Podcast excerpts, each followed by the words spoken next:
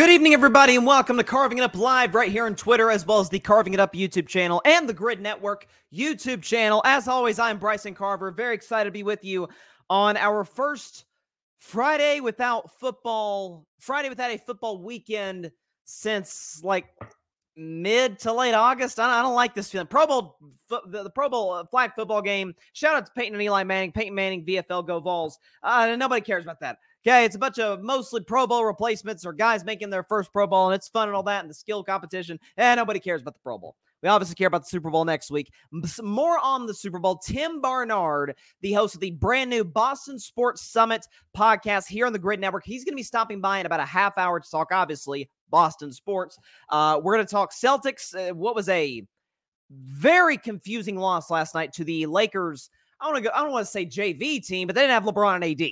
And we know that's a very different basketball team in that respect. They were 15 point favorites and lost pretty comfortably given the uh, or given the opposition. Getting to that. Also, we share a love of the Red Sox. I'm wearing my Red Sox hoodie today to, to, to show some love to to the Red Sox. Who uh, there's not much to show love to uh, to them for, or yeah, yeah, to, to them for because the fact that simply put they have had a bumpy off season, or you could say back to back two, three straight bumpy off seasons. Uh, we did get Theo Epstein back in the in the ownership group. Um, I'm curious to hear his thought, his thoughts about that because Theo Epstein was a guy who came in Theo Epstein has ended two long curses, the one in Boston and the one in Chicago with the Cubs. So, get into that with him later in the show. Of course, the New England Patriots turning over a new leaf, hiring Jerod Mayo. Looks like they're going to draft a quarterback, get his thoughts on that, and of course, get his thoughts on Super Bowl 58. We do have one prediction already by a guest on Carving Up Live. It's Devin Nettles of the At the Bank Ravens podcast. Shout out to Devin. He predicts the Ravens, I'm sorry, the Ravens, the Chiefs to win 24 to 17 of the 49ers. We will get Tim's thoughts later on in the show. But first, the still, I believe, face of the NBA is LeBron James, who I think shares at this point in in in, in the game, shares the face of the NBA, so to speak, with Steph Curry. I think even with the international talent that has come in and taken the league by storm, such as guys like Jokic, Giannis, Luka, Embiid, you could throw out a lot of guys. Uh, those two guys are the biggest draw. The ratings bear it out. They are two, the two biggest stars, not the two best players, but the two biggest stars of the NBA regular season and even in the playoffs. They move the needle. And the Lakers have been in a bit of a bit of a weird spot. So, right now at this point in the season, so they beat Boston last night, which was quite shocking given the fact that Boston had their entire team healthy Tatum, Jrue Holiday, Jaylen Brown, Porzingis. They had everybody healthy and they still managed to lose to the Lakers without LeBron James, Anthony Davis. But the Lakers are sitting there right now at 25 and 25. They're 500, and if you look at the standings right now out west, the Lakers sitting at five. I'm sorry, 25 and 25 are currently the nine seed and are a full four games out of the play-in tournament, or uh, getting to the six seed in order to not have to participate in the play-in tournament. So it's early February. We still have another two and a half months left if you include, or really two months if you include All Star break. Lakers are probably getting the play in tournament. But listen, they were in it last year. They got to the conference finals. Where are we at right now with LeBron James? Because the fact of the matter is, before this Boston Celtics game, the Lakers had lost back to back games with LeBron out there, uh, too, in late January. After beating the Warriors in double overtime, they just lost on the road badly to Houston and then on the road badly to Atlanta. And LeBron put out a tweet where it was an expiring hourglass. We'll put it that way. That's all it was, just an expiring hourglass emoji. And LeBron has sort of a history of kind of being cryptic. It's like, okay, what does he mean by this? I don't know, LeBron. I'm not Rich Paul. I'm not anybody within his inner circle, Clutch Sports, or the Lakers, or anybody his family. Uh, what I do know is LeBron is not a man who is scared to speak his mind in very sort of passive aggressive ways. I don't know what that hourglass means. It meant something. Here's what I think it maybe not necessarily what should mean, but what I think he should do. He should ask out of LA. He should request a trade by the Los Angeles Lakers or from the Los Angeles Lakers, Lakers rather, because the trading deadline is just six days away. It's next Thursday which I don't know why the NBA doesn't have the trading deadline uh, after the Super Bowl. It used to be that way, but now that the Super Bowl's been pushed back another week because the 18 game season, they need to adjust to that. Uh, I don't like interviewing Super Bowl coverage, but the point of all that is if you're sitting there and you're LeBron James, you're thinking, okay, I am in year 21. I am, by the way, this is not hyperbole, the oldest player in the NBA. literally the oldest. After Iguodala retired from my Warriors, shout out Andre Iguodala, Faith Universe on the line. I want that man taking the last shot. Uh, and Udonis Haslem retiring. LeBron's the oldest player in the league. And, uh, you know, he's just sitting back. The old man's got gray in his beard. And LeBron James is averaging 24.9 points per game, seven rebounds, seven assists, and shooting 52% from the field. By the way, LeBron having a great three point shooting season by standards. He's shooting 39.7%. So basically, give him 40% from three point range. That's a career high. So LeBron, and by the way, against perimeter players this season, I think I saw stat like LeBron is, if they you look at the analytics, the best perimeter defender in basketball. So he's still defending at a pretty high level, scoring efficiently, getting guys involved, active on the defensive end. He's still, a, I'm still honest to God, believe he's a top five player in the league. He's still doing these things at a very high level. And he's playing on a team. It's like, it doesn't make sense. Anthony Davis is having one of the better seasons of his grade. He's averaging a double double night to night. I call him coin flip Davis. Uh, coins pretty much been stuck on heads right now for a while now, and I believe in heads more than tails. But you know, that said, AD's playing great. The roster you saw last night, it's a good roster. It's the very reason I, pick, I picked the Lakers to finish as a top three seed in the West and to continue the momentum they had from last season.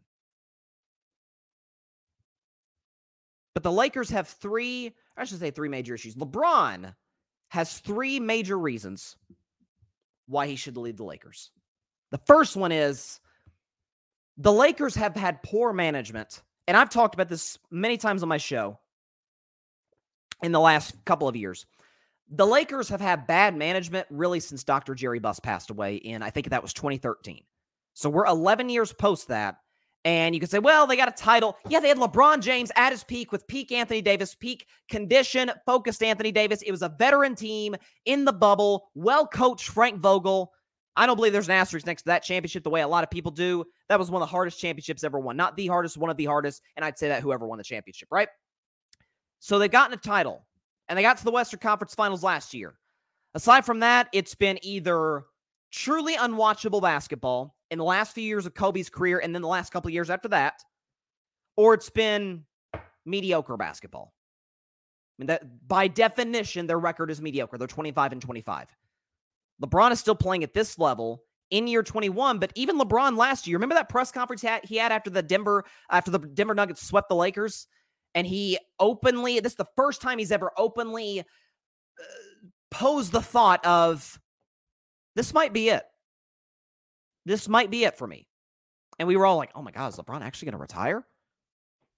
And he decided no and he had that sb speech like i'm coming back. He's still playing at this level. You're telling me he's going to waste it on a team that i still think can get to the playoffs. I still believe frankly is a contender. But they're not well coached with darvin ham. His his my man Barry Grant Jr. will go into the detail about this far better than I could because he's a Lakers fan. He watches every dribble of every game. But his rotational decisions, his lack of adjustment making, comes from the Budenholzer tree in that regard, is is unspeakably bad. Lakers front office, horrible, horrible. They have not. Think about this, ladies and gentlemen. LeBron played seven years in Cleveland. Sorry, 11 years in Cleveland if you, you know, combine the first seven years and the, the four years he spent when he came back. They were a championship contender. Take out the first few years of LeBron's career when he was a kid, almost all of them.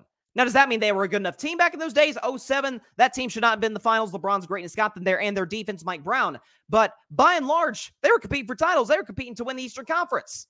You're telling me in a Western Conference where Denver is the, I think, the team to be. I've said that from the jump. Don't care that they're the three seed right now. They're better than everybody. When healthy, they're better than everybody out west and maybe in basketball. But Clippers, we don't trust them. Minnesota, a lot of people buy Minnesota, love Anthony Anthony Edwards. That's about all I love. Don't trust KAT. Don't trust Chris Finch. Uh, and the Timberwolves have a history, let's be honest, of kind of screwing it up. The Thunder, we all love them, but they're a little too young. I mean, you start looking at Phoenix, don't trust them because they don't have a true point guard, and I don't think they can get a stop consistently. And there's some health concerns there. The West, outside of Denver, the West is as open as ever. And the Lakers in the nine seed, 25 and 25, with a by and large, a fully healthy LeBron all season long to this point, knock on wood for him, and a fully healthy Anthony Davis to this point, knock on wood for him as well. And they're still mediocre. They're still just kind of middle of the pack. They're fine. You don't want to play them in the first round by any means. I mean, Denver would beat them, but I I, I don't think Denver is, wants to play the Lakers in the first round. Poor management has gotten them to the stage. The Lakers have been title contenders, I believe, twice since LeBron James has been in a Lakers uniform. The year they won the championship and last year. I think last year, if a couple couple different plays go their way in that Nugget series, maybe the Lakers get to the finals. And by definition, you get to the finals, you're probably a contender. Miami was a contender every year he was there, all four years. Cleveland, what do you want to say? Five, six, seven out of years out of those 11, they were true, legitimate title contenders. Lakers, LeBron's been there six years. They've been contenders twice. So poor man, excuse me, poor management, number one. Number two, this sort of leads into it. LeBron is in year 21. He wants to win now. Like he he wants to win now. Yes, he's got the scoring record. Yes, he's got the four championships and the four MVPs. He wants more than that.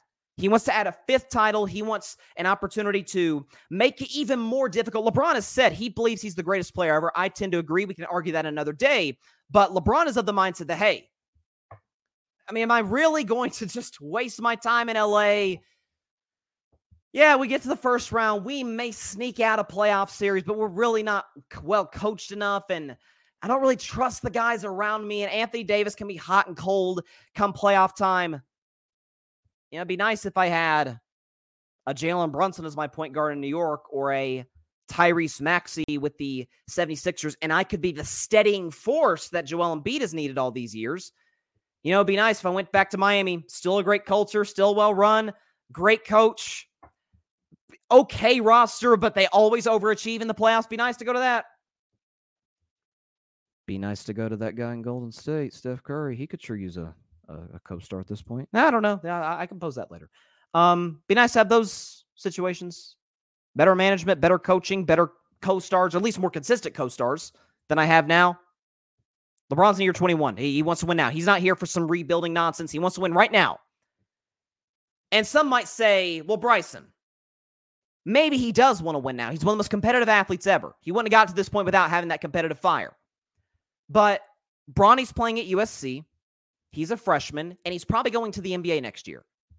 Not to mention, the LeBron's net worth has literally doubled since he joined since he went to LA because of his production company, all the things he's been involved with, Space Jam, whatever the case may be. Why would he want to leave that? You're telling me that if he say went to Golden State, that he couldn't still be out west, still support Bronny, still go to some of his games, and his businesses in LA, they're not going anywhere. He could still manage them from another city for the last two, three, four months of the season, however long his team, where whoever he's with, plays beyond this point. So reason number three, his business in LA, that's secure. KD still got business in Golden State. He still he's still got connections in Silicon Valley. Okay. Shaq, like think about Shaq. Like he's one of the most successful business people to ever be associated with the NBA. You got all the commercials, right? He's never met a commercial that he didn't that he didn't love. He's got places and businesses and connections in LA, in Miami, in Atlanta. Like, don't kid yourself. Shaq at Miami. Shaq has got connections all over the place here. You tell me LeBron can't? LeBron still has ties to Cleveland with the I Promise School. I'm sure he still has ties to Miami. You're telling me he could still have ties to Los Angeles? And by the way, he could spend his off seasons in LA. A lot of athletes do. I mean, a lot of athletes don't live in the city where they play currently. I mean, so some, I mean, the international players, uh, Jokic, go back home to Serbia. So I'm just saying those three reasons why LeBron should ask out LA. And I get Rich Paul, his agent came out to, uh, came out today. We are not going to trade. You know, there's no no trade request by LeBron. Lakers aren't going to trade him. Maybe. Or, and if I sound conspiracy theory ish, please call me out on it because those are, they get on my nerves more than just about anybody. Um, is it out of the realm of possibility? Just a suggestion that Rich Paul is putting out that statement, the, the power agent the NBA, LeBron's agent, Clutch Sports, that he's coming out there and saying that in order to suggest, hey, you know, LeBron doesn't want to leave LA while secretly maybe working something out with somebody with the Lakers? Because what do you do? You think the Lakers would come out and say, "Yeah, LeBron's not not not leaving. LeBron's not going anywhere." Folks, LeBron could be a free agent this summer. So you might want to get something for him because wherever Bronny goes, LeBron's going as well.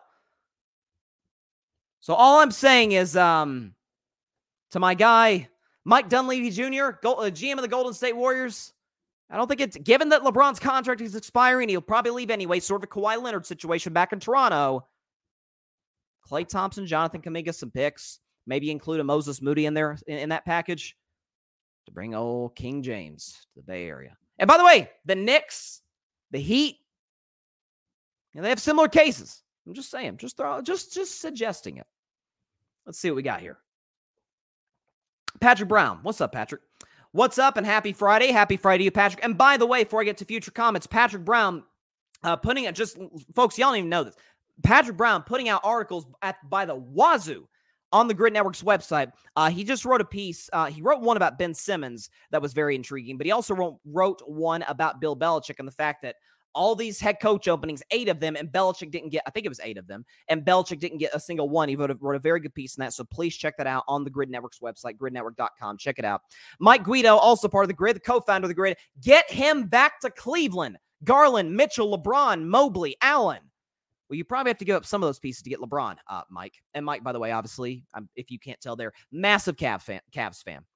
Um, that's a possibility. I mean, maybe LeBron wants to one last hurrah in Cleveland. I've always secretly believed LeBron's going to end his career in Cleveland. I always feel like he, he's going to play if it's a half season. Like, remember when D Wade played all those years in Miami, then went to Chicago, then Cleveland, and then he got traded back to Miami and played like the last year and a half of his career there. I could see that's happening with LeBron. Like he plays with Bronny, you know, lets Bronny, you know, sort of get comfortable in the league. And then that one last year, he goes to, back to Cleveland for one more year. I could see that happening. I really could.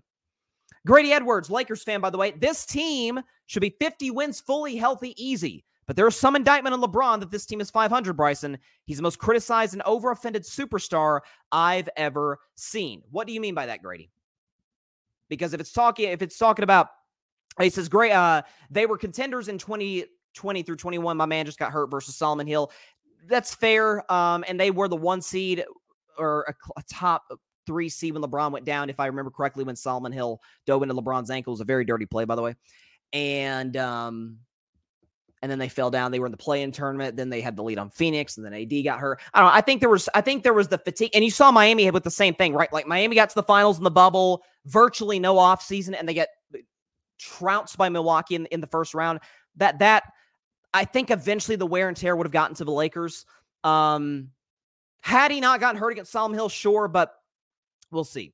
Uh, yes, Grady, go back to Cleveland and finish out in the land. He'll finish in LA though. Uh, oh, you said over defended. He I thought you said over. Uh, my bad. Okay, over defended. Um, yes, but I could make the same case about other athletes on his level. And by the way, I can be guilty of that. You could say that about MJ. You can say that about, I don't know, Magic Johnson. I wouldn't say Kareem. I think Kareem's maybe the most underrated player in the history of the league. No, actually, I've said Moses Malone is the most underrated player. People don't remember. Well, I wasn't around then. Moses Malone was a dude. Moses Malone was a dude back in the day. I'm just going to say right now. Mike Guido, he'll retire a Cav to what capacity he plays is up in the air. But we'll see. I mean, listen, I, I hate the Cavs to, to the marrow of my bone. Hate the Cavs. Those all those finals battles all those years ago. But it kind of feels like that's where it should end. Like D Wade was always a Miami Heat. If D Wade had retired with the Orlando Magic, it'd have been eh, eh, it just wouldn't have felt right. I don't know. I, I do feel like LeBron should end his career in Cleveland. I really do. Um, s- sticking with the NBA, uh, because there's been like a a major I, I, don't even want to say debate, but a discussion regarding this new, and it's this is the first season that's it's been implemented. This 65 game threshold. NBA is an 82 game season. 65 game threshold that you have to meet in order to qualify for regular season awards. So that's become a dis- topic of discussion the last few days, in large part because Joel Embiid, and I talked about this on my show, missed a couple games against Denver, and I think it gets Portland. Then he comes back against my Warriors, is all, already doesn't look terribly healthy, and then with a while the ball's on the floor, Jonathan Kuminga of, of my Warriors um, falls on Embiid's leg. He re-aggravates it. Now he's going to be out for for multiple weeks. I think it's a torn meniscus, which sucks, and it probably, due to the 65 game threshold, probably takes Embiid out of the MVP discussion. So now it feels like it's uh, Jokic. Uh, I think Jalen Brunson. Excuse me, I got something in my eye right now. Um, uh, Jalen Brunson, I think, is kind of a wild card. I think Jalen Brunson should start getting some some shine and maybe some a little bit of attention for MVP. But it feels like Jokic at this point remains the front runner. Kawhi Leonard potentially, but Tyrese Haliburton, who plays for the Indiana, Indiana Pacers, and I, full disclosure, I've been a Haliburton guy for years. I remember the first time I remember watching Tyrese Haliburton was his rookie year in Sacramento because that's who drafted him. He plays for the Pacers now. And it was early in the season. They were playing my Warriors. That was right in the middle of COVID. It was the middle of pandemic, 2020 through 21 season. It was like early January. And I remember watching this kid. I'm like, man, he doesn't look like a rookie. Like he's twitchy and really athletic and gets gets his spots on the floor. Like he he's a really mature rookie. I was a big Haliburton guy, and I crushed Sacramento for trading him to, to Indiana. Still think they should him with De'Aaron Fox. He's better than, than Sabonis, but that's neither here nor there. He's with the Pacers now, but he's been hurt the last couple weeks. He suffered an injury. And despite having a great year, he's leading the league in assists the whole bit. Haliburton and being an all star starter, by the way, Haliburton's probably not going to qualify for postseason awards. And he was talking about this, this 65 game threshold. You have to meet. The NBA instituted this uh, this year. And Haliburton said, quote, I think it's a stupid rule, like plenty of the guys in the league, but this is what the owners want. So as players, we got to do our job and play in 65 games if we're able to. So that's what I got to do. Take care of my body to be able to play in those games. And I think you're seeing other players in the league kind of face that same thing, as long as the owners are happy, end quote. So uh, he is making the case that this should not be in place. More on Haliburton in just a second, but Draymond Green, my guy, I'm a big Draymond guy. Uh, was talking to his podcast, the Draymond Green Show, highly popular podcast. Um, and I'm glad he's back, by the way, since the suspension. He's back uh, doing his podcast. It's highly entertaining. And Draymond was talking about this thing as well because obviously he played in the game in which Embiid re-aggravated his knee. Draymond, quote, Joel playing tonight felt very much so because of the 65 game rule. I think it's actually quite bull, you know what? You get Joel, who comes out there tonight and he forces it. Freak play with him and Jonathan Kuminga diving for the ball, but maybe it's not as bad if the knee isn't already banged up. I don't really bang with it. Now we've got one of our premier faces in this league, the MVP of our league, possibly hurt for an extended period of time because he's forcing it. End quote. So Draymond doesn't care for this rule. And it seemed like I remember Draymond talking about this in the past before the season. Um, to Halliburton first, because he's the one he he went so far as to say it's a stupid rule. Draymond called it BS. I'll say this about Haliburton. I get his frustration a thousand percent. Because it's not Haliburton's fault that this rule's in place. This rule's in place. We all know why. Load management. Because you have so many guys who have Kawhi Leonard, sort of the the, the ring bearer of it uh, to a certain degree, and the Spurs back in the day, where you rest your star player when he's probably a thousand percent healthy. And my guy Barry Grant Jr. All Even podcast, shout out to him. He was all over this when a study came out about a month ago that showed, hey, playing basketball more is actually better for you than if you're off and on, off and on, on the bench, playing, playing, playing, on the bench, on the bench, playing. Like it's when it's kind of inconsistent up and down like that, as is with any form of athletic activity or physical activity of any sort the risk, the injury risk actually goes higher. Like this study came out not that long ago. And Tyrese Haliburton's like, timeout. I'm in my fourth year in the league. I'm I'm I'm I've been one of the best players in basketball this year. Maybe a sneaky MVP candidate had I been healthy. And because I suffered one injury, I'm going to miss out on all this money and all this opportunity. From Haliburton's perspective, I I, I have uh, absolute sympathy for him or empathy. I I I hate that for him. Um, as for Draymond Green and others who have criticized this, seemed like I remember even Kawhi Leonard coming out against this. With all due respect, they're wrong. They're dead wrong. And Haliburton's wrong as well, but I feel sympathy for Haliburton because the fact that he had nothing to do with this rule. He had nothing to do with this rule. He's, he's been playing his game. He's a young guy. He's not low management. He's out there playing his you know what off, and his he, he suffers an injury, and he may miss out on postseason awards the NBA didn't have a choice. They had to institute this. And they instituted, I remember talking about this, I think it was at the beginning of football season as well, where the NBA instituted an additional rule to combat load management, where they essentially said you have to play national TV games. If you're if you're not injured, you have to play. Like you have to have a disclosed injury. Like that's why they're investigating the Embiid thing because his injury was announced 15 minutes before tip-off against Denver on a nationally televised Saturday afternoon game in Denver. That's why they're investigating because you have to have a disclosed injury. It can't just be you're sitting because of rest. You can't do that national TV. It's bad for the TV networks, bad for silver, bad for the overall product. I didn't think it was a good rule because my thing was okay, the Warriors play more national TV games this season than anybody 41. That's half the games. The other half the games, they can rest them as many as they want if they wanted to. So the Warriors play the most. But if you have a team like the Clippers who aren't on national TV as much, well, they can rest as many times as they want. So I think that rule didn't really combat load, load management at all. The 65 game rule, though, probably does. Could it use some tweaking for players who are legitimately hurt? Yes.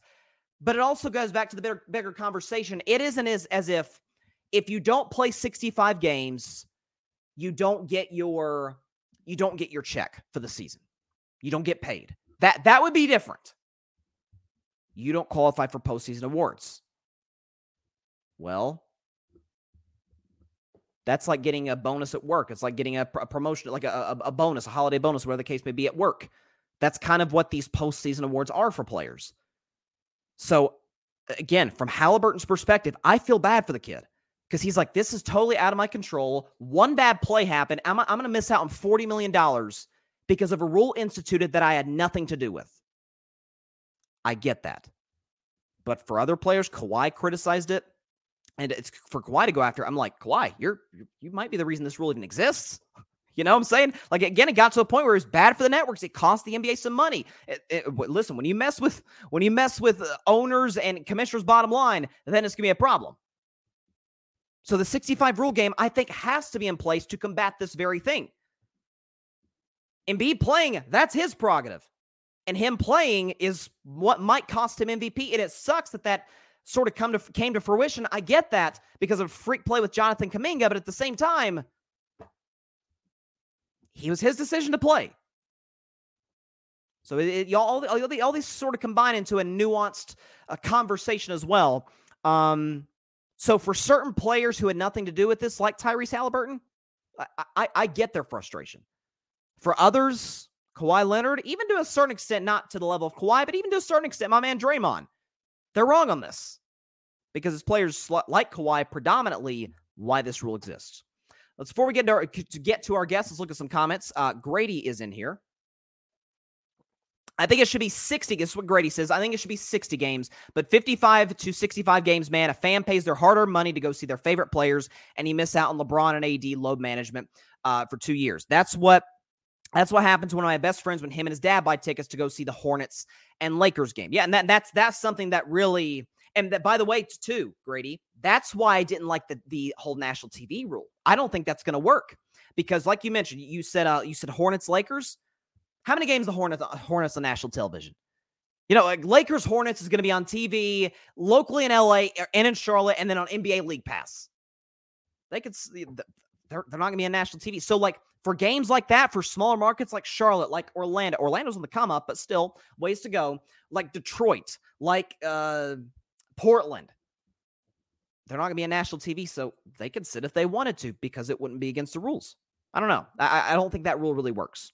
Uh, Grady, I'm good with 55 to 60 games, but there should be a minimum to qualify. I agree. Just like there's one to qualify to lead the league in scoring or any category prior to this year, this isn't as new of an idea as people think. That's a great point.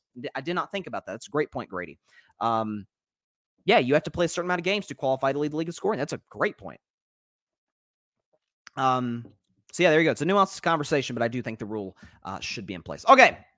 We've got a new guest coming on who happens to be a brand new member of the Gryd Network. He's hosted the first few episodes of the Boston Sports Summit. As you'd imagine, he covers Boston sports. Listen, we would get into Bruins, but I know nothing about hockey, so I'm not even going to touch that. Uh, we're getting to some Patriots, some Red Sox, some Celtics. So would you please give a warm welcome, making his debut on Carving Up Live? It is.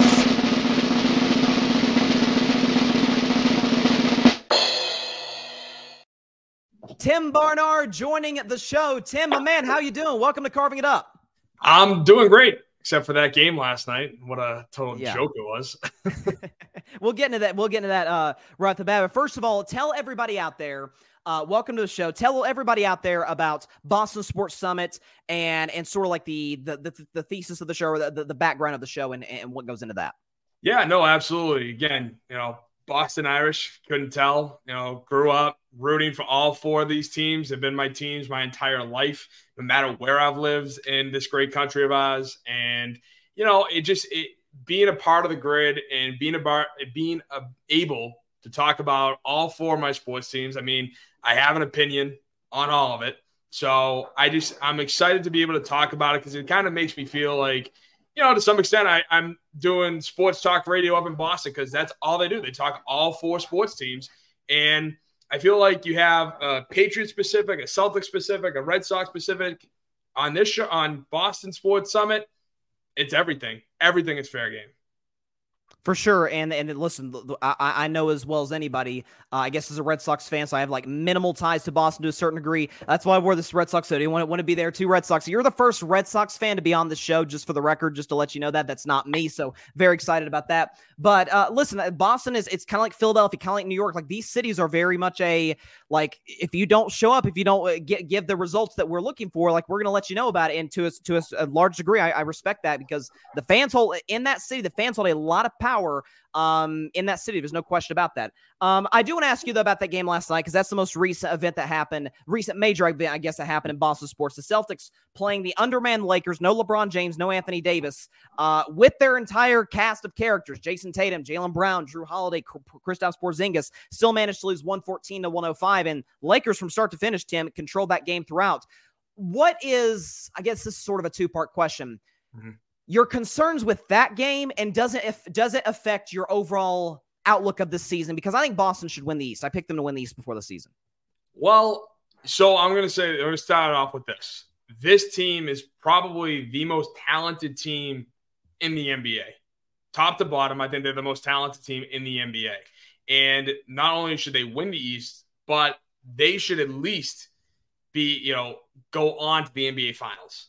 They should go on to the NBA finals and compete for a championship and not have a, you know, four, you know, get swept or be down or lose four to one in the series. It should be a, you know, either they're doing the sweeping or um, it's going six, seven games in the NBA finals. And if they lose on a final shot, then fine. Like I get it. But um, ultimately, that game last night, it it scares me because it's not just last night.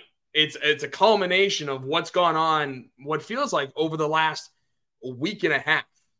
You know, ever since that loss to Denver, it feels like the Celtics are going back to what they were last season, where they were down three nothing against uh, Miami. They, you know, forced a game seven against Philly. You know that again, they were better than Philly. They were better than Miami. They should have been in the NBA Finals again last season. But it, it, the way they play, the way it's been going on recently, yeah, it, it scares me because they were 20 and 0 at home, dominating left and right. And then you have, you know, uh, a close loss to Denver, which they should have won that game. Like, if. Hmm. Yeah, I remember watching that. Yeah, on ESPN. Yeah, they should have won that game. But just cra- you know uh, uh, curdled or cradled, whatever the phrase is. Yeah, uh, turtled. There we go. Um, turtled at the end of it, and Tatum felt rushed, and it doesn't look like he can really slow things down. And then from there, they felt like they've been falling back. That game against New Orleans on uh, Monday, I think it was. They they were down 17 to the Pelicans like I mentioned this on uh, my Instagram when I went live last night, you know, recapping uh, the final five minutes of the Lakers Celtics. I'm like, they they barely beat the Pelicans, who are eighth in the uh, Western Conference, barely hanging on to a, a play-in spot. And now you go against the Lakers, who are without probably the two best players by a lot on that team. Like it's AD, LeBron, and then D'Angelo Reaves, Reaves Russell. Yeah, yeah.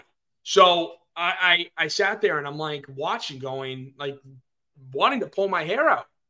I don't have any, but um, it's not long enough. But sure. I just I was just like, what the hell is going on? And you know, it, it's almost like they they thought to themselves that the balls are out in the court we're just going to walk in there. We don't have to do a damn thing. They're going to give us the game. Mm-hmm. And that's and that's been the mentality for Tatum and Brown. I feel like ever since they put on Celtics uniforms. It's, you know, when they when they go against an easy opponent, they just they take it easy. They're like, we're good. Kind of going through the motions. Yeah, and that's what happened last night. And you know what? I'm glad that Celtics fans got after them because again, we know better. You know, we're not stupid when it comes to this. And, and, and even though a lot of people wanted to blame Joe Mazzulla for that game last night when listening to you know sports talk radio and stuff after the game, it's like, no.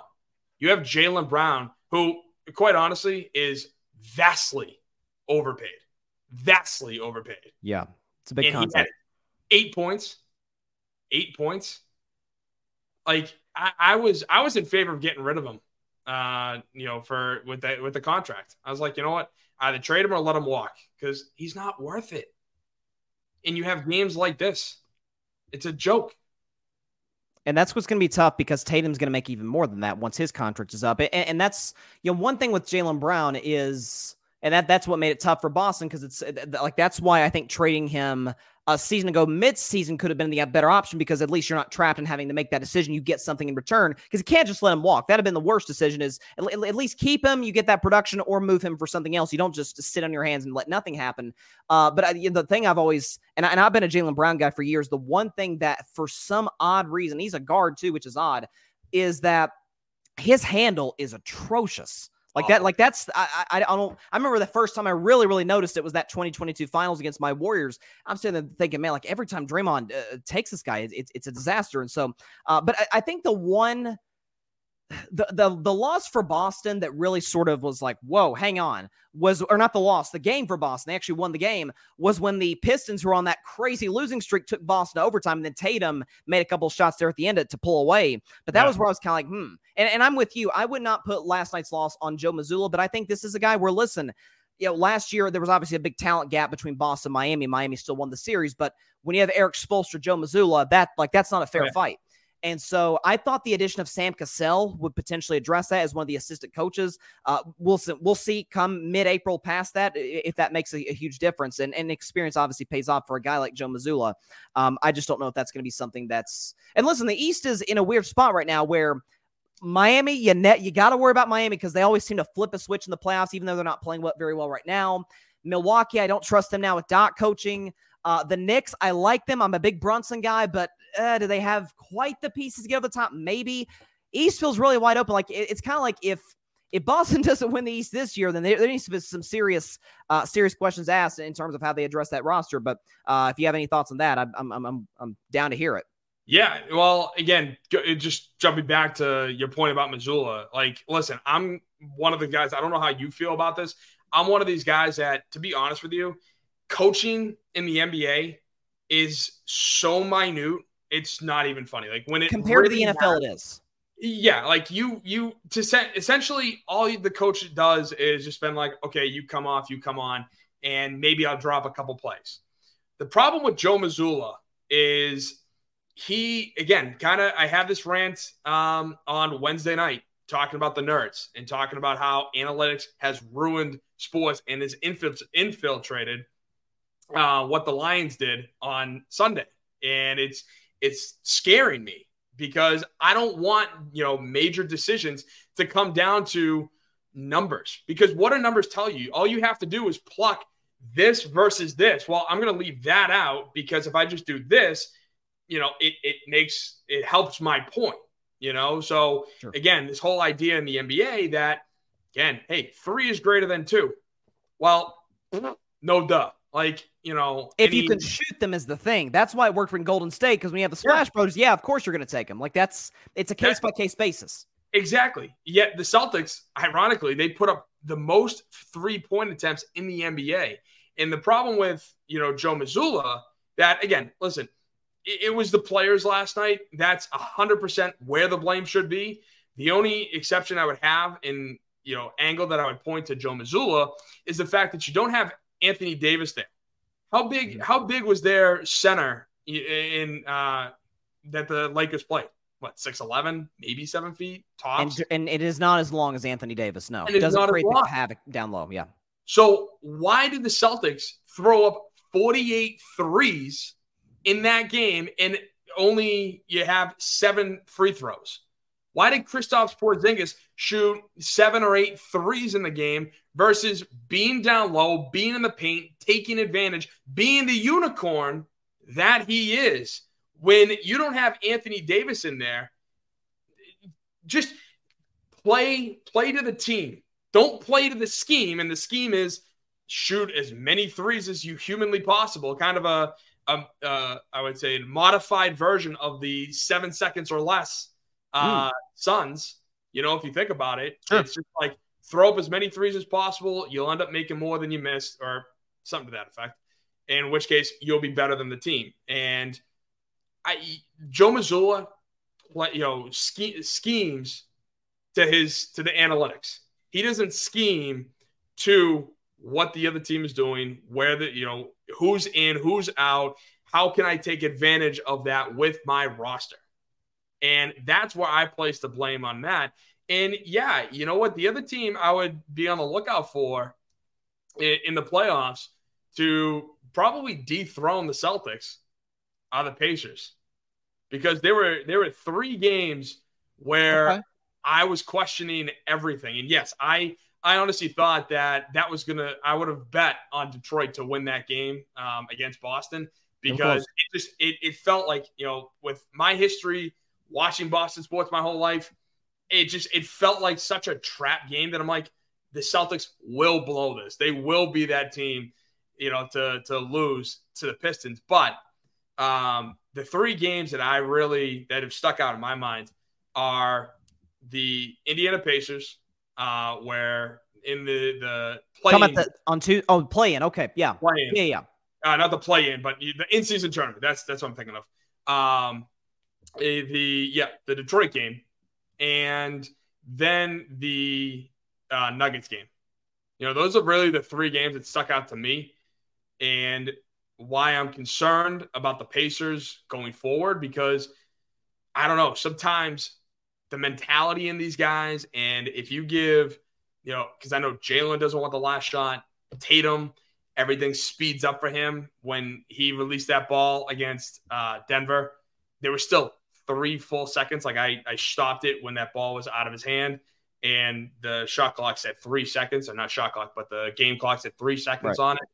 Like you know, take a deep breath, calm down. You got plenty of time, and he didn't. He rushed it. That's why I think they blew it against Denver. So he can't uh, be the final shot. So who is Derrick White? I love White. He's been the best player, I think, arguably for the Celtics this season, if not, you know, the best, the second best for sure.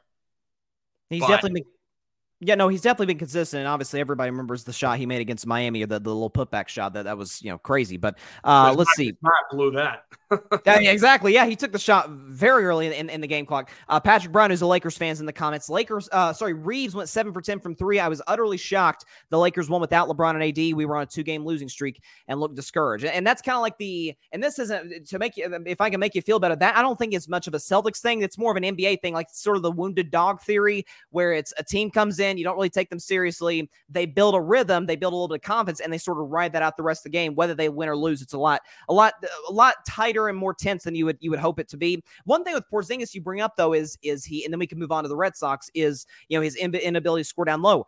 Uh, Tim Dallas had that exact same uh, criticism of him. Washington Washington wasn't near as relevant as Dallas or as Boston, but like that was kind of a thing there too. Is he's kind of a seven foot three perimeter player? Like that's just I don't know if it's not his DNA, it's how he's built physically, mentally. I don't know what that is, but uh, that's definitely been something that is that has hurt him in the past. And you know, one thing, yeah. sorry, I don't mean to cut you No, off. One thing to, to Patrick's comment about Austin Reeves guess who was guiding him all night?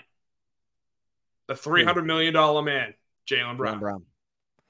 It's not great. Well- and I like Austin Reeves, but uh, I don't know about that. I don't know about the. I don't like him that much.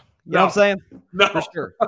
For sure. So let's move on to the Red Sox, a team that you and I Mm-hmm. share a, a, a deep love and passion for. Uh, they have had a an uneventful offseason, to say the very least. Uh, you could call it eventful, maybe in the for the wrong reasons in terms of Mm-hmm. the ownership group. But uh, I, we did get some good news today, in that at least I perceived as good news in that fact that Theo Epstein, who's the, I mean, the curse breaker in Major League Baseball, he broke the Red Sox curse in 04, the Cubs curse in, in, in 16. Uh, so he joined the Fenway uh, Fenway Sports ownership group uh, today. It got announced today. So he's with the Red Sox. He's not like the president of baseball operations like he was back in the day. Uh, but I would assume he's going to be in some decision making role to a certain degree. I'd be shocked if that's not the case given his team building history. Uh, your reaction to that, and we can move on to the ownership after that. But your reaction to Theo Epstein coming back to Boston? Yeah. So I woke up this morning um, to see that news. Like, first thing, the athletic notification on my phone Theo's back. And I had to read that twice because I was like, no, no way. Um, yeah. And uh, sorry about that. Um, no, no worries. But uh, yeah, so I was like, I was stunned. And I'm like, okay, is this real? And I looked it up, saw it on all over Twitter, and I was like, at gut reaction, I was like, okay, that's great. But then I read the press release and it got me a little discouraged. It got me feeling like this is just a PR stunt because when you hmm. read what John Henry, you know, issued saying, quote, with his strategic mind, leadership, unwavering passion for sports, Theo brings invaluable assets that will drive us forward across our diverse enterprises, especially in our sporting operations across hockey, EPL, and baseball. And to me, that sounded like, oh, he's going to have a say in everything. And it also, to me, had me a little worried because I think Theo talked about it himself. He's like, yeah, I'm, you know, and, and a senior advisor. So whatever the team needs, I will be there to give advice for. Right. In which case, I'm like, well, so what? You're just gonna sit back, and if Breslow or Kennedy, you know, are trying to figure out this deal, they're to call you to say, hey, what can we get any final touches here and there? Versus, I don't know, being an integral part in making that deal, being an integral part in going after players like the freaking Orioles, who had new ownership two days ago and traded for one of the best starting pitchers in baseball. Like, what? So, what is, what is Epstein's role? You know, is he going to have say on the Penguins? Is he going to have say on Liverpool? Like it's, you know, and then he's going to come to baseball, or is baseball his lone priority? Because according to John Henry, his strategic mind is diverse enough to focus on hockey, soccer, and baseball. So I'm a little worried uh, that, again, you know, uh, Fenway Sports Group is doing Fenway Sports Group. They're trying to find ways to get the fans off their back because they know we are too smart, essentially for our own good sometimes.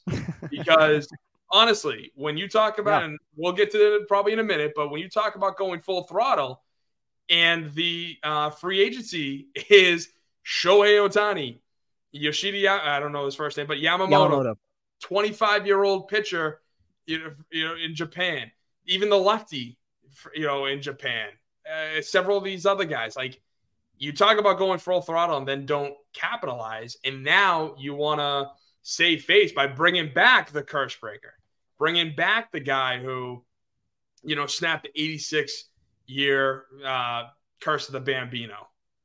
It's it, it's I'm happy, but I'm scared to you okay. know for that for that it's almost a PR stunt rather than um a legit Red Sox move. That's that's an interesting way to, to go about it. And I mean, listen, I, I, it became a running joke I made on social media is anytime you'd see like I follow like like Sox Network, I follow a lot of Red Sox accounts on, on social media, like Sox Sox Network. I'm, i get the notifications all the time where the Red Sox are interested in X, whether it's Ohtani, Yamamoto, I think Adolis Garcia, I think was mentioned. It's like yeah, they're they're they're great at they're being interested. interested in guys. They're always interested. Uh, who is who isn't interested in, in the one of the greatest baseball talents in the history of the world, Shohei Ohtani, and one of the best pitchers we've ever seen come from overseas in Yamamoto, and that's that has been what's frustrating for me as a Red Sox fan. I think the first domino to fall had to be the Mookie Betts trade in early 2020. I will still, as long as I live, never forgive the franchise for making yep. that move and not just giving that man his money. And you see how it's worked in LA. He's been Mookie Betts. He's been fantastic. And it, it, it's what what is what doesn't make sense to me, Tim, is that obviously the Dodgers have a rich ownership group. So the Yankees, so do the Red Sox. They used to go out and get these big name free agents. Again, like like JD Martinez was a massive get going into 2018 and was a driving force in us winning the World Series, trading for Chris Sale. Um, again, as a Red Sox fan, wow. I, I wasn't a fan for what's that? I was like again, go Kyle Crawford, Manny Ramirez, yes. Pedro Martinez. Well, actually, I think Pedro was before them, but uh, but still, you know, yeah, it, it, a rich ownership group, no salary cap in baseball. Like they have an opportunity to go out and get these guys, and they've kind of just like the, they're not even amongst the. I mean, the Cubs are beating them out. The uh, the the freaking Blue Jays are beating them out. Tim, what is going on right now? How how's the end division? It's one thing if the Yankees are beating you out. Yes, they're rich. They got the history. The Blue Jays. Like that, that's where I sat back. And like you mentioned, the Orioles going and making the trade they did yesterday with the new ownership. It's like, is is it a is it a situation where the ownership ha- group has their hands in so many different uh, enterprises, like you mentioned, Liverpool, the Penguins, the Pittsburgh Penguins, uh, where it's bought the Red Sox have kind of become like a side thing that they sort of care about, but not really. Mm-hmm. Um, mm-hmm yeah, listen, I, am excited. I think I'm more excited that I should say more excited than you, but more optimistic than you are about Theo. About like I think he'll have more of a say than John Henry's letting on. Maybe that's just a just a press release, put that out there, whatever. Uh, I think I'll have more of a say than than that. Uh, ho- hopefully, as much potentially as Breslow, but it has been a.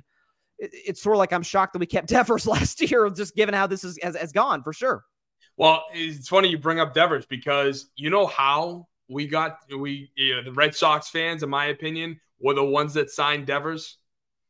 So uh, on New Year's Eve or New Year's Day, they had the um, hockey game, uh, Winter Classic at Fenway. It was Bruins Penguins because, of course, John Henry just bought the Penguins, and he's like, "Okay, I want this to happen."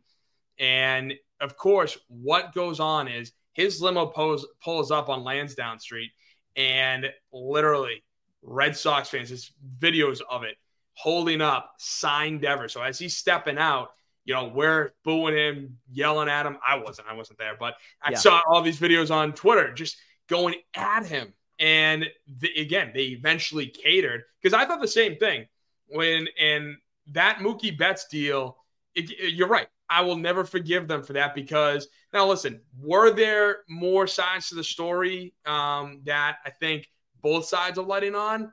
I think there were. Sure. I think there was this, you know, uh, I, am not sure if they pulled like a Jon Lester where they just, in Xander Bogaerts, where they just undersold Mookie so much. He basically had two middle fingers up to them, or that there were some circumstances with the city that he claims, you know, or claims this, that, and the other. Like, I'm not going to get into it, but, um, you know, and that's why he's just like, I need out of Boston. I need a new change of scenery, whatever. Sure. Just get me the hell out of here. And of course, uh, what was it last year or two years ago? Um, where they asked him straight up, you know, what would you have signed in Boston if you got the same exact deal you got in LA? And he, you know, without skipping a beat, he goes, undoubtedly. You know, I I definitely would have stayed in Boston, which again begs begs the question, what happened? Where where did this all stem from? Because I can tell you, they traded Jon Lester for Yoenis Cespedes because Jon Lester wanted to stay for a hometown discount. They wildly undersold them, even though they went out got Cal Croft and Pablo Sandoval. I think actually Pablo Sandoval was after that, but they they wildly undersold a fan favorite in Lester, and then traded him for a guy, which I was like, you know what? Cespedes is a good player. Like I'm not mm-hmm. gonna I'm not gonna be angry about that. hundred percent angry about that. And then they let him walk, you know, at the after the second half of the season. Then you know, fast forward to Xander Bogaerts. Xander Bogaerts, they again undersold him wildly. Once again, wanted to stay, would have stayed for a hell of a lot less than he you know got in San Diego, but you know they they wouldn't come up even a fraction. I bet so he took the big payday in San Diego, and you have Red Sox fans being like, "Well, of course we don't we don't want to sign him for that." It's not that we would have signed him for that. It's that he wanted a hell of a lot less from you, but we weren't even willing to offer it to him. And right. and that's what I've been saying for years. I remember the first enterprise that John Henry and Fenway Sports Group bought after the Red Sox I think it was around 06, 07. So I don't know if we had one or two World Series at the time, but um, was Roush Fenway Racing.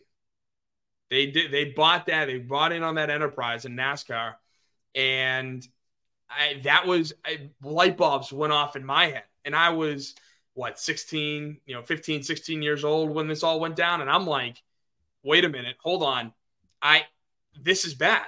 This is yeah. bad. Like this isn't gonna be good for us. And then, of course, a few years later, they bought Liverpool. You know, about 50, you know, 10 years later, they bought um, the Penguins. And now they want to probably start a team with LeBron in, in Vegas. And, you know, now they invested $3 billion in the PGA Tour, which come to find out, the commissioner of the PGA Tour and Sam Kennedy are tight. And Sam well, Kennedy and Sam Kennedy was at the um, at the signing today, and yet, and it's so funny because again, he's he's really not a part of Fenway Sports Group. He's the president and CEO of the Red Sox. You know, it's not like yeah. yes, FSG pays him, but he's a sole Red Sox guy. So what the hell is he doing at the PGA signing?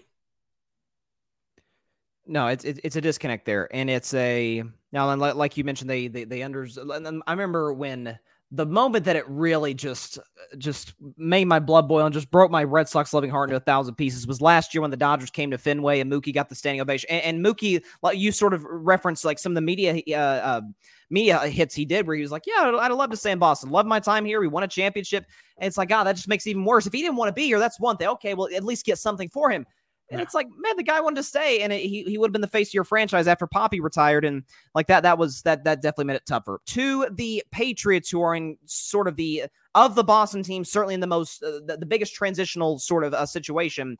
Uh, Belichick gone. We'll get into him later. Jerod Mayo, now the new head coach. Belichick, uh, assistant linebacker. By the way, uh, Tennessee volleyball for life. I see that Gator helmet uh, behind you, and I don't like that. No, no, no, no, no, no. Listen, I know y'all own us, and I, I, I just, ugh, come on. Been man. 20 years, and you get 20. You get another 20 more before you win in the swamp there. the, the last time, Tim, that they won in the swamp, that the Vols won the swamp, I was like six months old or something. So uh, yeah, 2003. It's like full context. So yeah, it's it's it's been a it's been a painful existence outside of 2016 and 22. But anyways, that aside, is like that that never happened. Um, so the go Vols, draw Mayo, but he's the new head coach. Uh, the Patriots are drafting top five. We assume they're going to take a quarterback. Uh, What's sort of your takeaway on what are your expectations this coming year for New England? Because obviously Buffalo's a contender, Miami uh, is a perennial playoff team. The Jets, who, who the heck knows what's going to happen with the Jets, and the Patriots are kind of in a rebuild scenario where all they, they can go nowhere but up. What's your thoughts on Jerod Mayo and a potential of drafting a quarterback? Yeah, you know, I'm. I, I wish I could sit here and tell you that we're going to be fine. You know, we're going to bounce back. It's just going to be a, you know, last season was just a down year. I but I can't. You know, I really can't because with Jerod Mayo, like, listen, I love Jerod. I, I think he's going to be hopefully more of that players coach that you know you see in pretty much I think all of sports now. Like there really is no more drill sergeant. It's my way or get the hell out of here, you know, type of attitude anymore. And obviously, Bill Belichick was probably the the very him and um, Popovich, Popovich are probably yep. the last guys that have that mentality and will not stray from it. Um, but I'm I'm worried because don't get me wrong, Jerod Mayo, I think will be fine. Um, you know, the the hire or upgrade Demarcus Covington a, for D line to DC, I think was fine. I mean, I really have n- no which way or you know no feelings which way about it. The thing that scares me though is obviously the offense because the only guy, the only two guys, honestly, on the team that are worth keeping around are obviously Pop Douglas, who's a sixth round draft pick and is tiny as hell. And I don't know how he's going to, you know, survive um, if he doesn't bulk up. And then, you know what? Hunter Henry is decent. Rhamondre Stevenson is is good. Um, Kendrick Bourne I, I love his attitude. He seems like a really like, good guy, like a good team morale guy. But he's gonna, you know, he's on free agency and just had that major injury. Um, so I'm I'm a little worried. And plus, they just hired um, Alex Van Pelt, I think his name is, uh, mm-hmm. the OC from Cleveland. And while I'm not upset by it, I'm I'm they they interviewed 11 other candidates and then settled on him because he worked with Eliot Wolf in the in Green Bay. Right. And that's where I'm kind of like what are we doing? You know, you seem to want to go get all these, you know, young McVay, Shanahan disciples. And there was talks that Nick Caley, who spent one year as a tight ends coach in the Rams, uh, was going to be the OC here or had a very good chance. And then that falls through. And, and don't get me wrong, I'm actually happy about that. I'm happy that Nick Caley fell through uh, because, again, one year as a tight ends coach, never worked with quarterbacks, never, you know, built an offensive system. And so, with all of that being said, we have Alex Van Pelt. And then that quarterback room, I think, is just an absolute disaster. It's bad. Absolute disaster. I think Mac Jones and Bailey Zappe are two guys who are like, I'm coming for the job, yet you both suck. So Zappe's better than Mac, though. You'd, you'd acknowledge that? You no, don't think so? I, I think, well, listen, I think Zappe's got a better arm than Mac. I think he can hit those out throws better than Mac can, because you know, with Mac's noodle arm. But I think Mac has, you know, is a better decision maker. I think Mac can read the defense. I saw this year.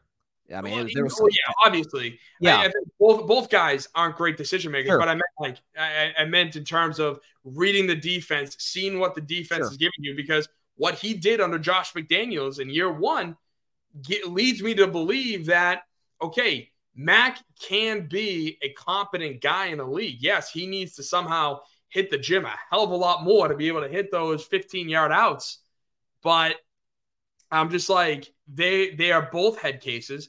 They both hate each other. We we could have had a uh uh we could have had a guy in Malik Cunningham, but we were like, no, we don't like Bill Belichick like like those types of guys. See, you know, see Lamar Jackson. You know, we we had an opportunity to get him. Josh McDaniels wanted him, but we pass on that. So then we get Malik, and then they're like, oh, we brought him up, put him back, brought him up, put him back, and then the Ravens claimed him. Like, you know, and I'm I'm glad that he's going to a team that will actually appreciate his talent versus New England. Sure. And and it's a like Belichick. We we've talked about before. Like his his last ten drafts have been atrocious. And like if there was a Patriots had the third pick, am I correct? Third pick of the draft. Right. Okay. So we assume Caleb's going to go number one. Drake Maye probably goes to Washington too. So that, so that would leave Jayden Daniels. That would leave Bo Nix, Michael Penix Jr. Of those three, and if maybe anybody else, like a JJ McCarthy's a wild card. Of those potential guys, let's just let's just say Caleb and Drake may go one and two. Who would you want at number three? Uh, that's that's hard, you know, because there there are a few things. I personally would like to go and trade like a, a second round or a third round pick, um, a late second, early third, get Justin Fields. If we get Justin hmm. Fields, mm. then I would wouldn't mind getting Jayden Daniels um, at at number three, but I would prefer to build up, you know, either a receiver or that O line because you have the number three overall pick. I can I can sit back and at 34 get probably Bo Nix or get um, Michael Penix Jr. And if we could build up that old line, I mean, we had Joe Thuney, we let him walk, which was a joke. You know, our old line outside of David Andrews, David Andrews is getting old. Like, yeah, he's I, been I there a while. He's been there a while, and and he just looked at the end of the season, kind of like Jason Kelce did when he was after that playoff game. Like he just looked like he was done. And so I don't know if he's coming back, but our old line is shambles. So yep. I pref- I would I would prefer to pull a Cleveland or pull a uh, a Kansas City and get Eric Fisher, and hmm. then mm. you know make a make a trade or or even trade back from three, but only I would only go as far as ten.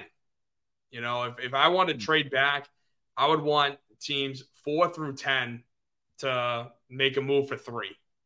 Because outside of that, I feel like you're trading too far back And it's just, if I had to choose a guy, you know, to bring it all back, um, it would be Jayden Daniels. But with our quarterback room the way it is, I don't want any quarterback, you know, Caleb, Caleb Williams especially. I want to stay as far away from him as humanly possible. The greatest um, quarterback talent in the history of the world. You want to stay away from him? Absolutely, one hundred percent. I mentioned this, dude. I mentioned this on the uh, eight o'clock spot. He is a mental head case. He is hey. so far gone.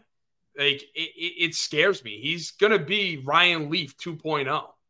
I don't know? think it's that. I think Ryan Leaf had some off the field, so I don't think it's that bad. well, ba- again, Baker Mayfield might be a better comparison. All right, all right, yeah. I mean, but no, well, no. Baker is. But here's the thing: Baker was competitive. Like it's it's weird, but it's it, like what what Caleb Williams has done. I, I actually was talking about it earlier today. Um, what he did, you know, obviously the crying in the the mother's arms you know, to like again, you say what you want about that, but that that is, I think, kind of telling, you know, because you lost to a team that went on to uh, the national championship game in Washington. They right. were seven and three at the time. USC was, and it, it was like the world was over for him, you know, with that. And then USC goes to the holiday. This is what I think is really telling to me. USC goes to the Holiday Bowl. They win the game. Uh, the backup quarterback, I, I, I want to say Mitchell Moss, throws six touchdowns, and the team after the game is chanting, We a team now, we a team now. And then Mitchell hmm. Moss goes on to talk about how no ego, we're a team, no individual effort, kind of throwing jabs at Caleb Williams. So that's fair. When when you have that, to me, it it raises red flags. Listen, I'm not doubting his talent. I'm not doubting the fact that he is, you know, ultra talented. He can do everything with his legs, with his arm, phenomenal. But it's all up in here. It's all, you know, if if he's a mental head case, which this season I feel like has really proved it, then I am I'm worried about Caleb Williams. But ultimately, at three, it's not it's not easy. It's not easy because our quarterback room sucks. And do you want really a rookie to come into the quarterback room, that quarterback room? No, you don't. So well, I don't know what to do my guess is they probably move Mac Jones um, and see what they can get for him, and probably keep Zappe as the backup or as the third string potentially, depending on what they do. Uh, my man Grady actually suggested the other day, like y'all signing Ryan Tannehill as like a bridge guy.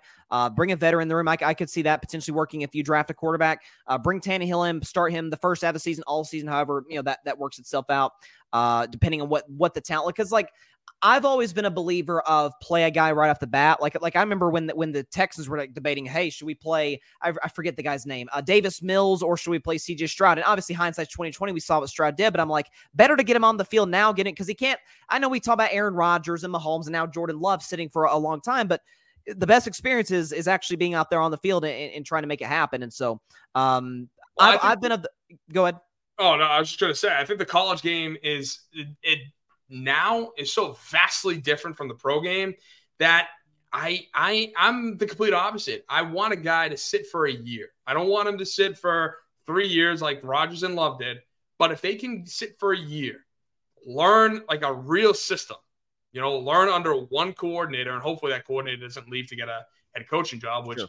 which is why I would have preferred the Pats go after a uh, offensive coach rather than Jerod Mayo because he's a defensive guy. But right if they can learn under one system, then I think that there is a possibility that okay, this kid can make something of himself rather than getting thrown to the fire, you know, not being able to see it, getting gun shy, which is what Mac Jones has become. Because our O line was decent in 21, his rookie season. And then in 22, he's got Patricia, and all hell broke loose. He got gun shy, you know, and got hurt. And after that high ankle sprain, he was never the same again. So that's why. And again, it, you could go both ways with this. I understand sure. CJ Stroud, yeah. you know, but it's yeah, it, it's it's going to be it's interesting to see. And I, I and I'm with you. I would have I would actually prefer. Obviously, I know he's going to cost a crap ton of money, but Kirk Cousins, you know, I say he's a real guy where year, two years, he doesn't care. He's made his money. He'll Yeah. play, you know, he'll be the starter, but you know, the problem is we have all this money to spend, yet with no with no incentive. No incentive to come here. And then one time Belichick tried to go after free agents in 2021, like really not like you mentioned Hunter Henry's been fine, but outside of that, no one else has really panned out. And and I was and longtime listeners of my show know I was never from the jump a Mac Jones guy. I thought like every every all the the the draft analysis I heard of Mac Jones very it was like oh, he, he reads the field well. I'm like, great, can he get the ball there? And let, listen, he did at Alabama, I get that, but it's easy with all due respect, it's easy to get there. Uh, you got uh, Jeudy, when you've got uh, uh, Mechie was there, I think at one point you had uh, obviously Henry Waddle. Ruggs, you had uh, gosh, who was DeVonta Smith who won the Heisman Trophy. It's like yeah, Najee Harris running the football makes your job just a touch easier, uh, just a little bit.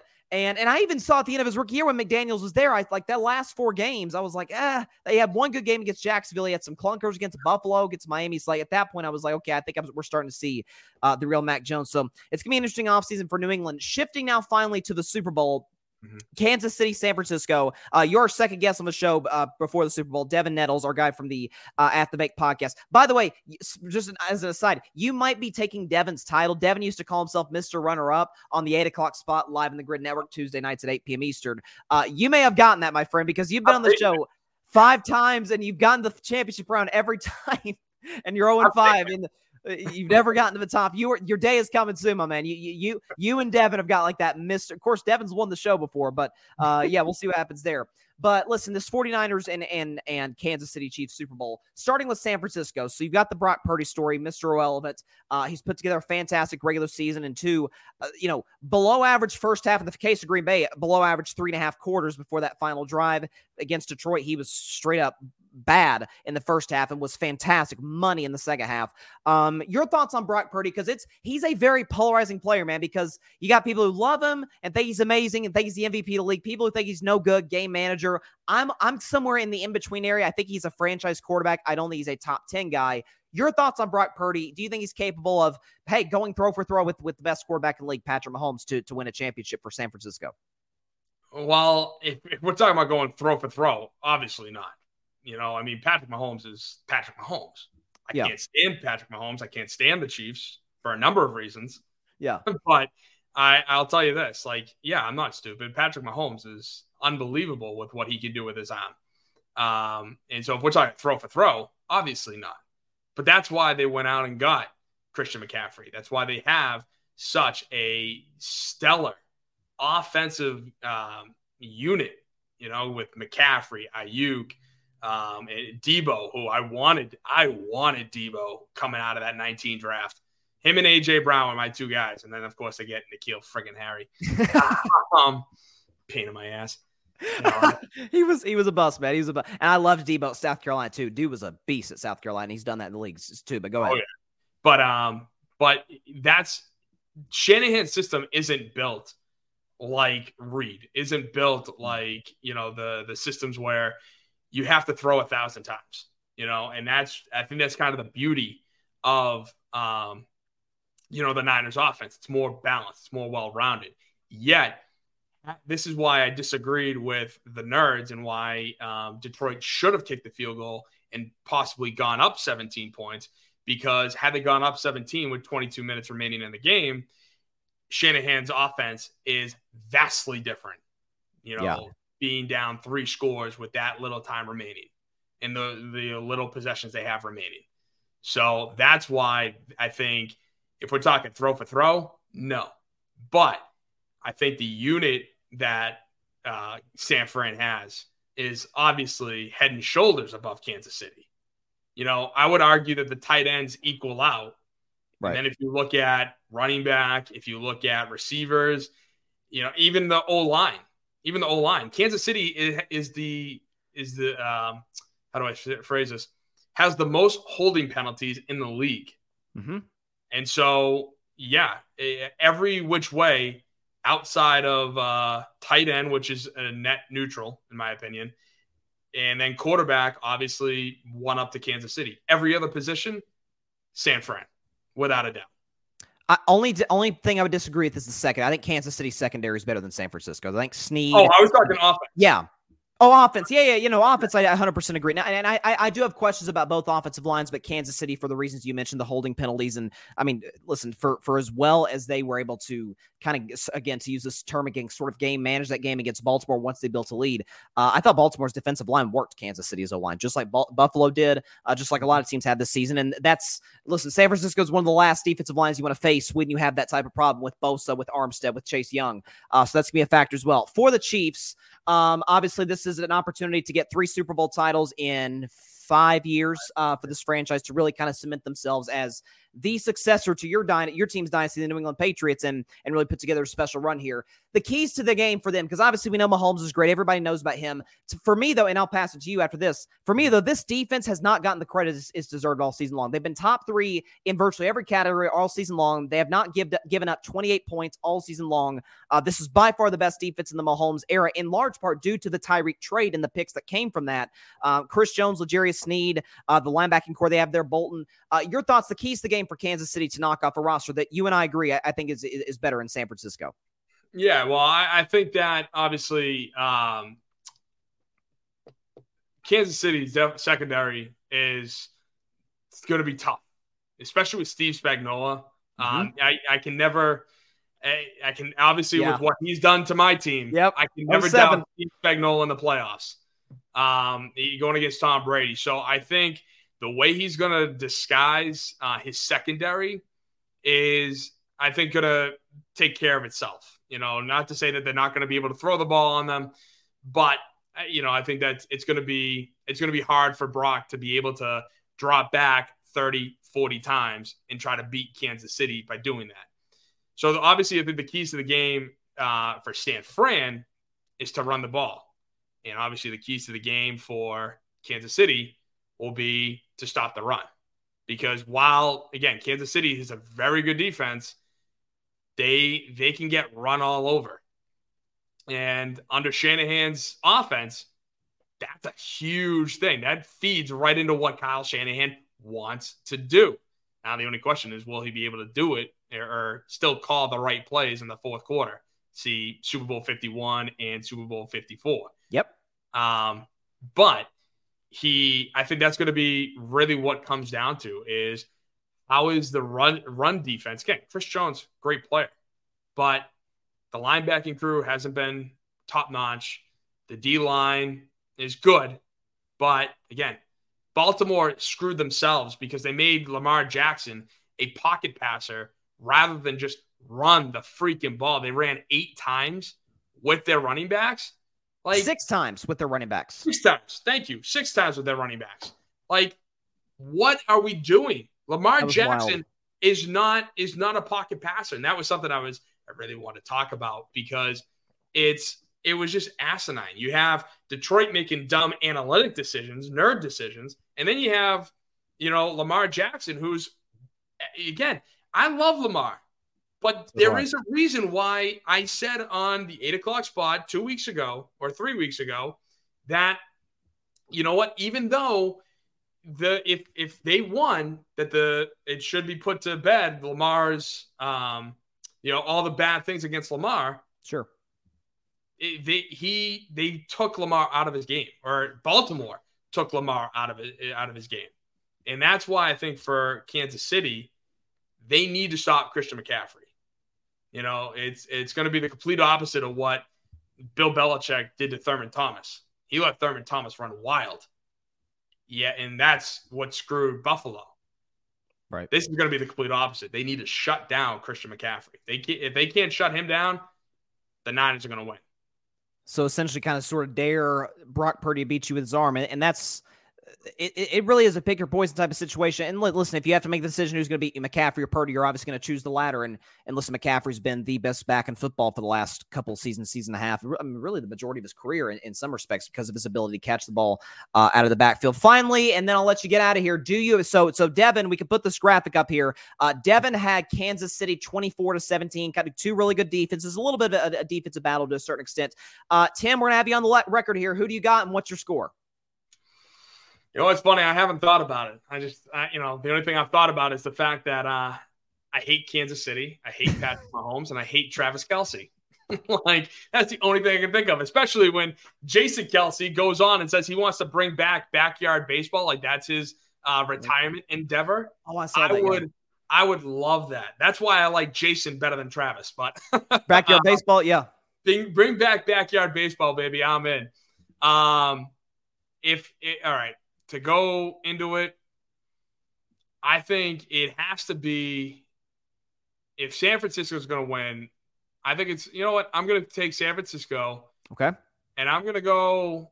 I, it's going to be a little surprising. I'm going to go 28-17 Niners. Ooh, a little bit, a little bit, a little bit of a not blowout, but kind of a controlling win there. I, I think that again, if you know, with all the holding penalties against uh San, against Kansas City, um, now again, I don't know how much the uh, NFL wants to help the uh, Chiefs, but you know, um, I, I'm not saying anything. I'm not saying anything. Yeah, yeah. Uh, but no, it, I think that all the holding penalties against the Chiefs could play. It could be a factor, especially when you have Nick Bosa, Chase Young, Teron Armstead, like you mentioned earlier. You know, if they can rush the passer, flush Mahomes out of the pocket, uh, not even flush him out of the pocket, but just contain him. I think that's really going to be what it comes down to. Uh, is you know, can uh, the Niners get home? Yeah, that's and that could open the door potentially for a Nick Bosa Super Bowl MVP. I actually remember the very first Super Bowl I ever predicted on my show was was was this game four years ago, and I picked Bosa to win MVP, and and obviously Mahomes and the Chiefs put together a magical last six minutes to to steal that game. But it'll be a fun one for sure. Tim, Boston Sports Summit, everybody check it out on the Gryd Network. When does your show go live, Tim? Show goes live Wednesdays at 7 p.m. All right, everybody, check it out. Tim Barnard, the Boston Sports Summit podcast. Very excited to have you as a part of the Gryd Network. Mr. Runner Up, your day is coming. You're going to win the 8 o'clock spot one of these days, my man. You're, you're close. You're very close. But I uh, appreciate you coming on, my man. Hey, I appreciate you having me. It was a blast. Thank you. Yes, sir. Have a good one. You too, man. Tim Barnard, host of the Boston Sports Summit podcast. Very excited to to have him on the show as always. Um, I'm trying to work on this graphic and, and get his score up here because I want to have uh, all of our scores from all of our guests before I make my my final prediction. Um, going into, I guess we'll, we could just have that ready. No, actually, hold on, I might be able to get this uh, on the show before uh, we get out of here. Um, let's see what we got. Yeah, that looks good. Well, let's see. Let's make one little well, add, editing a graphic right here on the spot, live on carving it up. See if we can get this out here. So we got we so far. Let's see. Last year, the guests. I think I had six guests on carving it up live last year, and all six picked Kansas City, including myself, to beat Philadelphia. We did not have a single person on the show pick, pick the Philadelphia Eagles. I think we've got the graphic uh, ready to go right now. Do we have it? Uh, this is it right here. So it's it's pulling up and then we, will do our all star topic and then get out of here. Uh, okay, here we go. Yep, there we go. So there you go. Tim, 28 to 17, San Francisco, and Devin, 24 to 17, Chiefs. So there you go. We, we got two great Super Bowl predictions uh, by, by those two. So very excited game. So thank thank goodness we got more diversity in the picks than we did a year ago. Again, listen, I hate the Eagles just like everybody else, but it was like I needed somebody to pick Philadelphia, but everybody went Kansas City. They were correct, obviously. Uh, and then now this year we got we got one to one. So we will see what happens over the next week. Before we get out here, super fast, the NBA All Star reserves were announced last night. Uh, real quick, it looks like I got a comment. Uh, yeah, Tim in the comments. Thanks for having me on. Thank you, Tim, for coming on. Very excited to uh, to have you as a part of the Gryd Network. And uh, everybody, check out Boston Sports Summit's Wednesday, Boston Sports Summit Wednesday nights at seven Eastern at four Pacific time, uh, seven p.m. Eastern.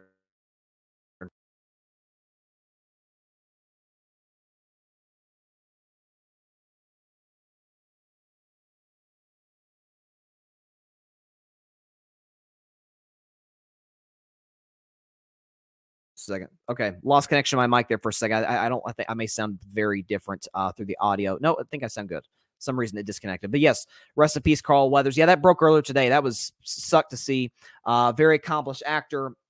Apollo Creed, as, as you mentioned, uh, he was in some other movies. I know he was in. I'm a big Star Wars guy. He was in The Mandalorian uh, on Disney Plus, and so uh, definitely passed away at the age of 76. So a huge, huge loss uh, to the acting community, to other communities regarding uh, the acting business, like in in the sports industry, in in Star Wars, and other projects. So definitely a a massive loss, and may may Carl Weathers rest, rest in peace. No question about that.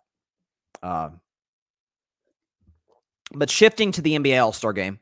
So the reserves were announced last night. If I could pull up the the graphic here because they announced it last night on Inside the NBA. They've already announced the starters, and what do we have here? Okay, so for the Western Conference, the starters are Luka Doncic, Kevin Durant, SGA, LeBron, and Jokic, and their reserves are Book, Steph, AD, Anthony Edwards, Paul George, Kawhi Leonard, and Karl-Anthony Towns. Out east, the starters are Giannis, Embiid, Haliburton, Lillard, Tatum, with the reserves being Bam, Paolo Banchero. Shout out to my man Paolo Banchero. I love that guy.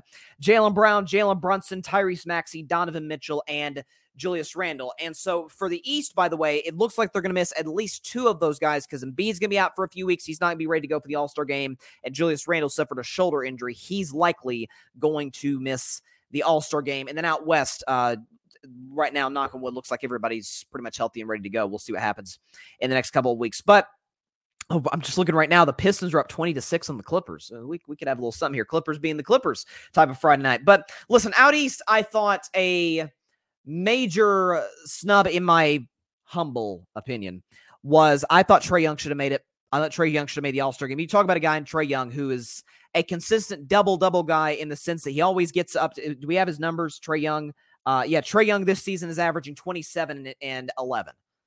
Like that's that's I get I get the shooting splits aren't terribly efficient. He's only shooting about 43% from the field, but 27 and, and 11 is 27 11. He's he's like a he's a less efficient Tyrese Haliburton he should make the All Star game in place of an Embiid or of an uh, or of a Julius Randle. The only thing that way they, I mean, they'll put him in it, but the only reason he may not get a ton of playing time is because those are two bigs. And Trae Young, one of the smallest players, and therefore one of the worst defensive players uh, in the All Star game. So that that could come back to bite him unless he just gets on some hot shooting streak. I can see uh, Trae Young as a potential replacement in the All Star game looking down the list, I also could see them potentially, potentially uh, getting uh, Jimmy Butler uh, an All Star spot. Listen, 21 points per game, about uh, shooting almost 50 percent from the field. Maybe an All Star replacement for for Joel Embiid. Uh, maybe a Derrick White makes again. I know I'm talking about only guards, but like those are those are kind of the snubs everybody's talking about out east. Out west, listen, nobody's ever going to accuse me of being a massive Sacramento Kings guy. Uh, I don't hate the Kings. It's it's not by any stretch of the imagination. It's far from a rivalry uh, with Golden State. But they listen. They pushed us in the first round last year to the brink. It took a Steph Curry 50 piece to win that series for for my Warriors. But and then even in this year, the last two Warriors Kings games, the Kings have won both games by combined two points. So like they have both been down the wire. Uh, the fantastic matchups. The Kings fit play a very similar brand to Golden State. So you have strength on strength, weakness on weakness, which makes for some fun matchups. How De'Aaron Fox how De'Aaron Fox did not make the All Star game is beyond me. Man's averaging 27, 4, and 5, about 46, 47% from the field, 38% from three. How does De'Aaron Fox not make the All Star game? Eh, it's, it's, it's nothing against KAT.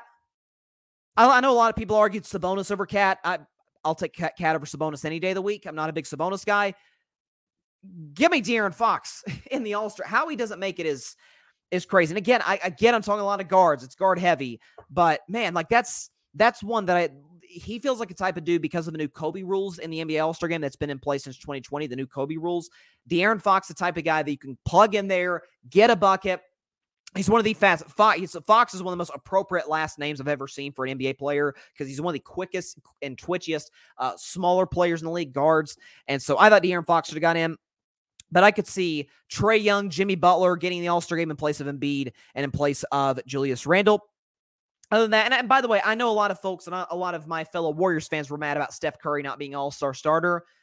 Usually, when it comes to Steph, quote unquote, disrespect, I'm on the train of one of the most underappreciated superstars in the history of the game.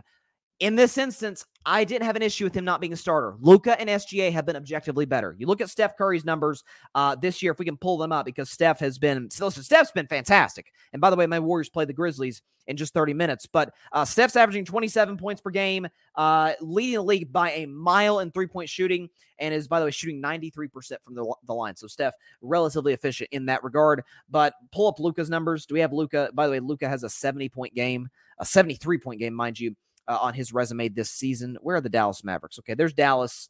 Uh, Luka Doncic. If we could pull up his stats here. Again, I mentioned with Steph 27, 5, and 5, 27, 4, and 5, I believe. Luka's averaging 34, 8, 9 on more efficient shooting. So Luka has been absolutely better than Steph. And I think, and I'm a big Shai guy in, in Oklahoma City. I think Shai, uh, Gilgeous-Alexander, has been better than Steph Curry this season. If we can pull up uh, his statistics on the season.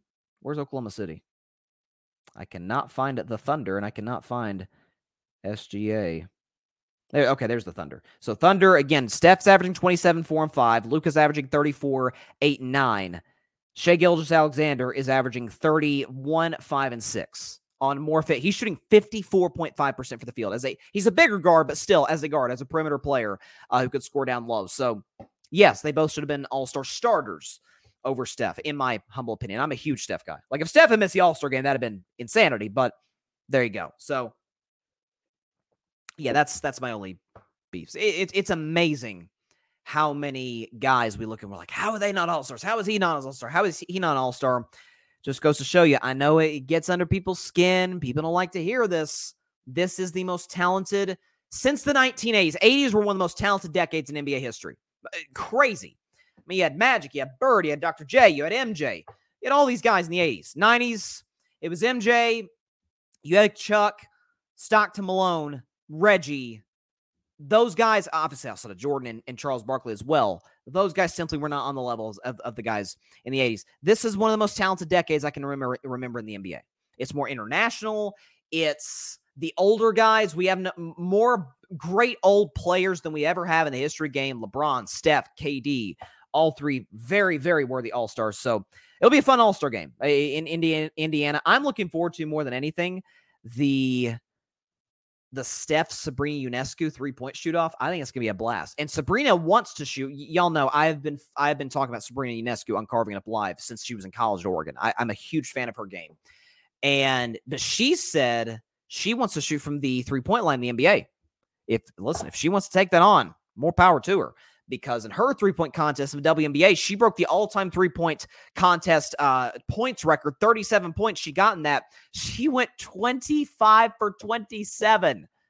I think is that was the number 25 of 27 in the three point contest, facing obviously now the greatest shooter that God ever created, as, as Stephen A. Smith says, in Steph Curry. So that'll be a fun matchup. I'm looking forward to that. I'd like to see a Steph Curry, Caitlin Clark shoot off.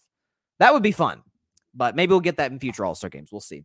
But that said, that is all the time we have for today's show. Appreciate everybody. Appreciate everybody stopping by. Shout out to Tim Barnard, Boston Sports Summit. Check his show out every Wednesday night at 7 p.m. Eastern, 4 p.m. Pacific time, live on the Gryd Network. Of course, be sure to like, share, comment, and take two seconds out of your day. Hit that big red subscribe button right down there. Helps the channel grow exponentially trying to get to 1,000 subscribers by Super Bowl 58. So if you have subscribed, thank you so much. Appreciate your support. Tell your friends about it. Please tell your family about it. Tell everybody you know about Carving Up Live. We can grow the channel, grow the family, and grow the overall product. If you have not subscribed, just takes a couple seconds. Just a couple seconds. Down there, hit that big red subscribe button.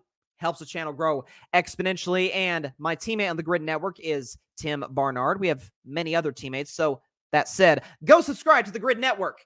That's GRYD, the Gryd Podcast Network, right here on YouTube, as well as any and everywhere you get your favorite podcast, it Apple Podcasts, Spotify, iHeartRadio, Google Podcasts, any and everywhere that you get your favorite podcast. It is so weird not to have football this weekend. And the Pro Bowl flag football game does not count. It does not count. Super, Super Bowl next week. Lot of Super Bowl talk, some NBA trade deadline talk. It'll be a very eventful week. Looking forward to it. We will see you then. Stay safe out there. Please be sure to take care of your physical as well as your mental health. And please, please, I beg of you, contact your local state representatives and senators to demand change for gun violence in America. We've got to address this problem. It's it's one that is really, really near and dear to my heart, and one that we have to address ASAP. Um, this is this is this is a big one. So let's do our part as citizens of this great country. I'll see y'all on Monday. A lot of Super Bowl talk, more guests coming on Carving Up Live. We'll see you soon. Stay safe out there. God bless y'all. Peace out. I'm pulling for Peyton, though, in the Pro Bowl games. Thanks so